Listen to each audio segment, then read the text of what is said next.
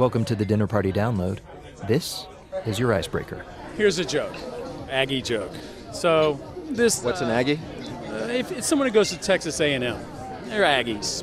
So this Aggie actually gets into Harvard somehow or another. He's in Harvard, and uh, he's walking around first day, looking around the campus. He goes up to someone and goes, "Hey, where's the library at?"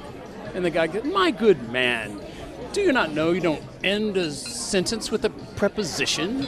And he goes, "Oh, hey, where's the library at, ass?" I'm Brendan Francis Newnam. I'm Rico Galliano, and from APM American Public Media, this is the Dinner Party Download, the show that helps you win this weekend's dinner party. Our icebreaker this week came from director Richard Linklater. He is one of my favorites. All right. Thank you, Richard. His new film, Bernie, opened the LA Film Festival this week. And coming up, we chat with another director, Richard Ayoade. Also, Transfusion Confusion, A Bloody Corpse, and you know what I mean. I do. But first, small talk. All week long, you've been hearing this. GOP candidates debated last night in New Hampshire. In Athens, thousands of people are out demonstrating. The Dallas Mavericks are champions. And now, for something you haven't heard, we turn to our colleagues at Public Radio's Marketplace.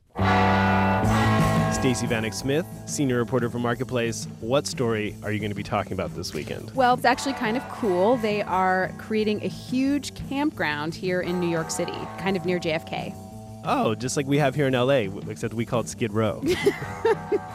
kind of. There'll be uh, eventually 600 sites. Uh, uh-huh. They'll have a campfire and a picnic table, and yeah, people can camp in the middle of New York City. Well, I imagine in that insane rent market, this actually may be a viable option for a place for people to live. That's true. Soon you won't be able to get a space without an agent. Studio apartment in Brooklyn, rustic. great natural light, and a lot of charm. Mitchell Hartman, entrepreneurship reporter up in Portland. What are you going to be talking about this weekend? Uh, urination, believe it or not. That sounds like great dinner party fodder. Um, a guy goes up to the reservoir in Portland where the city draws its drinking water, and he peed into it. It was caught on videotape, so they are draining the entire reservoir. 8 million gallons of water. They're pouring it down the sewer. Is that really necessary? It, they say it's health wise not, but there's this gross factor. Nobody's going to want to drink the water. So they're pouring it out. A very quick question. When they drained the reservoir, did they find like a giant puck shaped uh, freshener? At the bottom? I certainly hope not. Deb Clark, senior producer for Marketplace Money. What's your story this weekend? Elk clips. Go ahead. I was just in China where apparently there's a huge appetite for all kinds of animal bits. So, a bunch of elk clips were part of a seizure on the Russian border. There were 26 of them uh, in this huge pile of exotic animal parts. They weighed by themselves 143 pounds. Ah, the famous Jagger elk.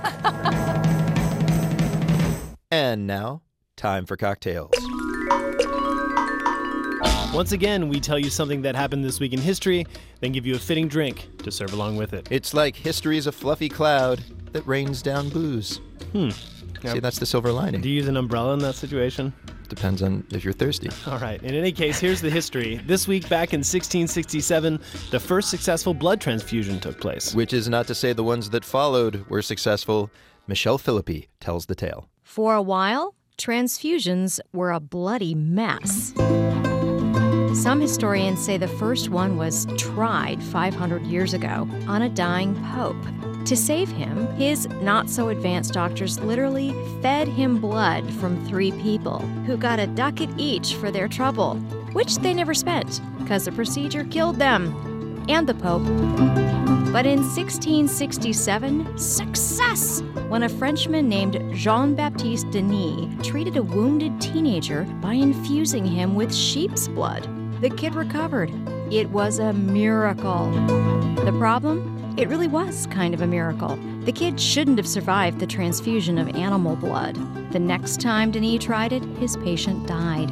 In fact, so did his next several patients, including a Swedish baron. Soon, the practice was banned. Eventually, of course, doctors figured out transfusions between people. The key being, we have four major blood types and an infusion of the wrong one can kill you. Still, as a species, we've got it easy. Cows have 11 blood types. So that was the Grisly history. Here to make sense of it is Mika, bartender at the Experimental Cocktail Club in Paris. Uh, Mika, what cocktail did this inspire you to make? Uh, it's a drink based on a on a classic cocktail called uh, the Corpse Reviver. Oh yes, the Corpse Reviver, uh, apropos for blood transfusion. We will try to do a bloody version of the of this cocktail. A bloody version. I guess there was no avoiding that. Uh, so so what do you do? We add a fresh slice of uh, blood orange, Okay, a blood orange. 20 ml of lemon juice, one, one dash of absinthe. Of course, absinthe is normally used for ear removal, but I guess it works for blood transfusions too. Yeah. Go ahead. 20 ml of red lillet. The red lillet, which is uh, like a kind of a, a wine, like a sweet wine. Yeah, it's a French aperitif made uh, with different infusion of different fruits Okay. and uh, 25 ml of, of gin. And you serve it in a in a martini glass with the tomato spicy tomato juice shot on the side. Ah, I like the spicy tomato juice. So this drink kind of sits squarely in the family of hangover recovery drinks, right? And say that you have to, to drink it before 11 a.m. it's the perfect drink for, for hangover. Okay. Well, what do you want to call this drink then? Uh, why not the bloody corpse? Why not? Because you don't want to be thinking about a bloody corpse while you're hungover. Yeah. So, Brendan, here's a little extra info. Okay. Around the time of that first transfusion, they believed that you could change someone's temperament. Uh huh. Like if you were quick to temper, you the blood of a gentle lamb would calm you down. Oh yeah, that sounds logical. Sort of. In that case, I would take like a little Bill Gates, a bunch of Oprah, balance me out there. Man, too rich for my blood. Uh, ladies and gentlemen, you can make yourself a plasma bag full of delicious cocktails. You'll find all our recipes at dinnerpartydownload.org.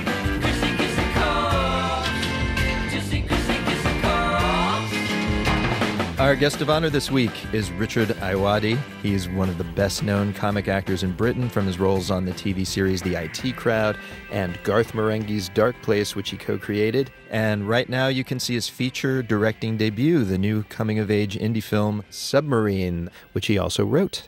And Richard, hi. Hello. This movie is about an exceptional and exceptionally odd Welsh teenager falling in love and trying to keep his parents together. Uh, in this clip, he has faked a love letter from his dad and given it to his mom. Oliver, Yes? what's this? I don't know. What is this?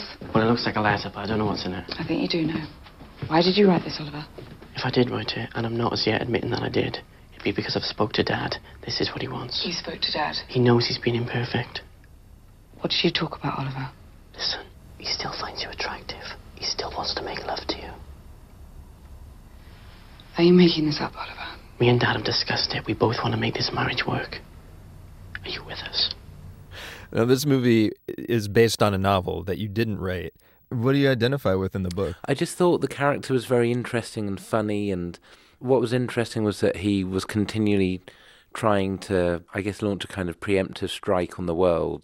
He felt by his understanding of films and literature that he knew exactly how to live life and Right. he could sort of circumvent all of those cliches. And I remember that about being a teenager, you know, like hatching these really misguided plans based on no experience whatsoever on my part to get what I wanted out of people, you know? I think, in a way, that's possibly just the male brain, which effectively is always trying to do that to ridiculous levels of failure.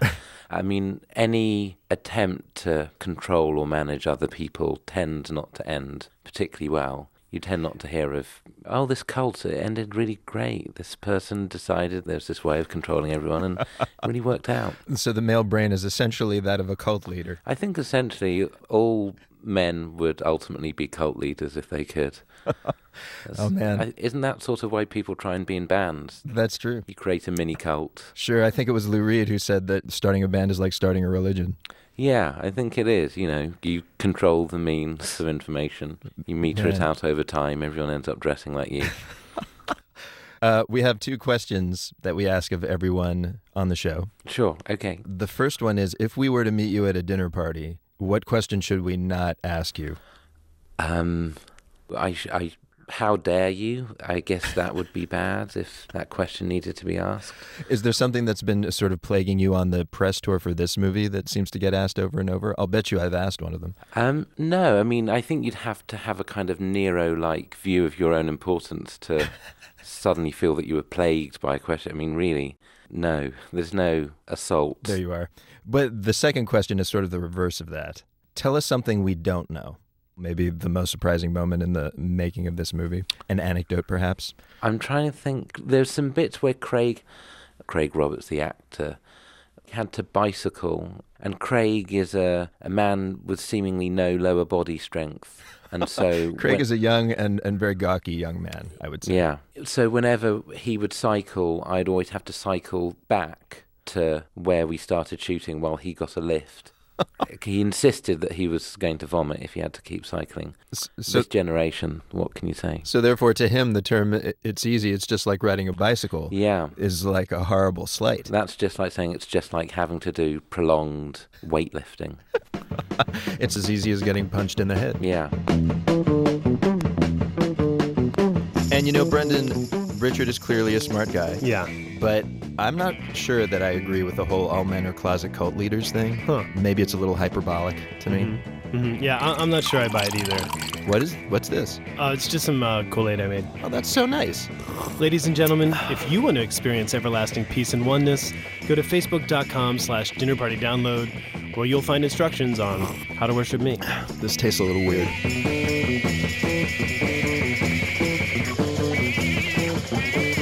And that's the dinner party download for this week. Thanks to Jackson Musker and Ravi Carmen. And now we leave you with One for the Road, a song to listen to on your way to or returning from this weekend's dinner party. The appropriately named cults, they're not just a lifestyle, they're a band. Here's their track, You Know What I Mean. Bon appetit.